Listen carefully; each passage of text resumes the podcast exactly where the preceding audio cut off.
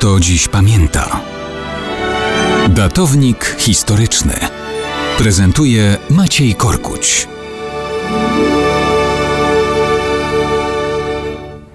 Dzisiaj Narodowy Dzień Pamięci o dokonanej przez sowieckie NKWD zbrodni katyńskiej.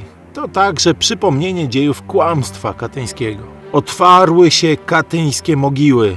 Pisała w 1944 roku paskudna postać naszej historii, Wanda Wasilewska. Wówczas prawa ręka Stalina w odniesieniu do jego polityki wobec Polski. Otwarły się katyńskie mogiły, tym razem by objawić całemu światu okrutną prawdę, zaświadczyć o jeszcze jednej niemieckiej zbrodni dokonanej na polskim narodzie. Jeńców, bezbronnych ludzi mordowano z zimną krwią, spokojnie, systematycznie. Wystrzałami rewolwerów w tył głowy zwalano ich we wspólne mogiły. Zawodowych oficerów, inżynierów, lekarzy, ponad 10 tysięcy polskich inteligentów, których wojna oblekła w mundur wojskowy, pisała Wasilewska.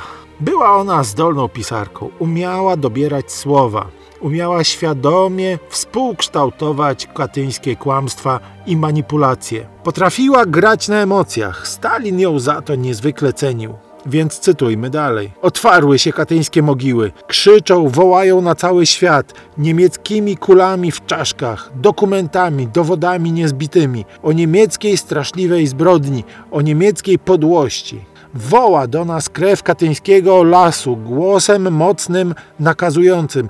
Wzywa nas krew katyńskiego lasu do zemsty nieubłaganej, bezlitosnej. I zwracała się Wasilewska do berlingowców. Słuchajcie tego głosu żołnierze, ani na chwilę nie wolno wam zapomnieć o strasznej śmierci naszych braci, braci żołnierzy, których pomordowano po zbójecku, których bezbronnych zaganiano nad mogilne jamy, których zwalono we wspólny dół i żerowano na ich martwych ciałach, jak żerują na trupach hieny i szakale. Kiedy idziecie na zachód, kiedy bijąc w pierś wroga przez zaciśnięte zęby, mówicie sobie za Warszawę, za Westerplatte, za Kutno, nie zapominajcie dodać i tego, za Katyń. Tyle Wasilewska w swoich kłamstwach nie miała granic. A PRL, władcy PRL-u zawsze mieli z tym kłopot. Niby z jednej strony mówili, że to Niemcy, ale z czasem woleli słowa Katyń nie tylko nie wymawiać, ale i ścigać za jego